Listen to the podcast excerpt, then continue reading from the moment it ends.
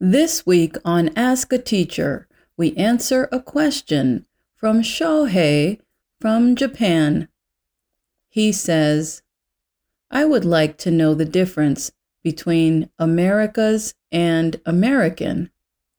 For example, are there any gaps in meaning between America's people and American people? Hi, Shohei. The two phrases have the same general meaning.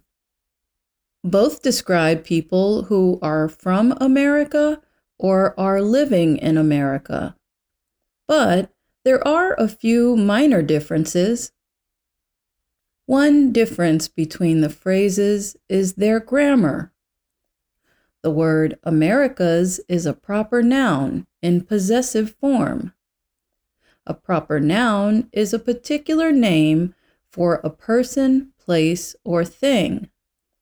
The apostrophe S after America shows possession. So America's people means the people of or belonging to America. However, the word American is a proper adjective. In other words, it is an adjective formed from a proper noun. In the expression American people, the word American is an adjective that describes the noun people. American people is the more common way to describe people who are born in America or become American citizens. On the other hand, the phrase America's people is more literary. It is most often found in publications and documentary films and on things like historical websites. There is also one small difference in meaning.